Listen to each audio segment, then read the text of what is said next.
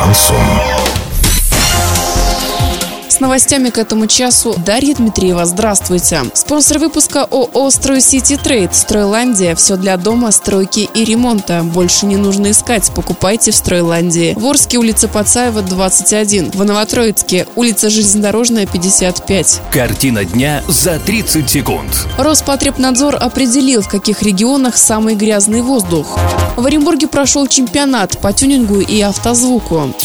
Подробнее обо всем. Подробнее обо всем. Роспотребнадзор опубликовал доклад по итогам минувшего 2018 года, в котором приводится информация о состоянии атмосферного воздуха в регионах страны. Так, высокий уровень загрязнения воздуха был зафиксирован в 21 регионе, Оренбуржье в их числе нет. Наша область по итогам исследований находится в числе тех регионов, где концентрация вредных веществ в воздухе не превышает среднероссийские показатели. В этот список попали Забайкалье, Забайкальский, Красноярский край, Челябинская область, Башкирия, Бурятия, Крым, Сахалинская область, Дагестан, Москва и другие.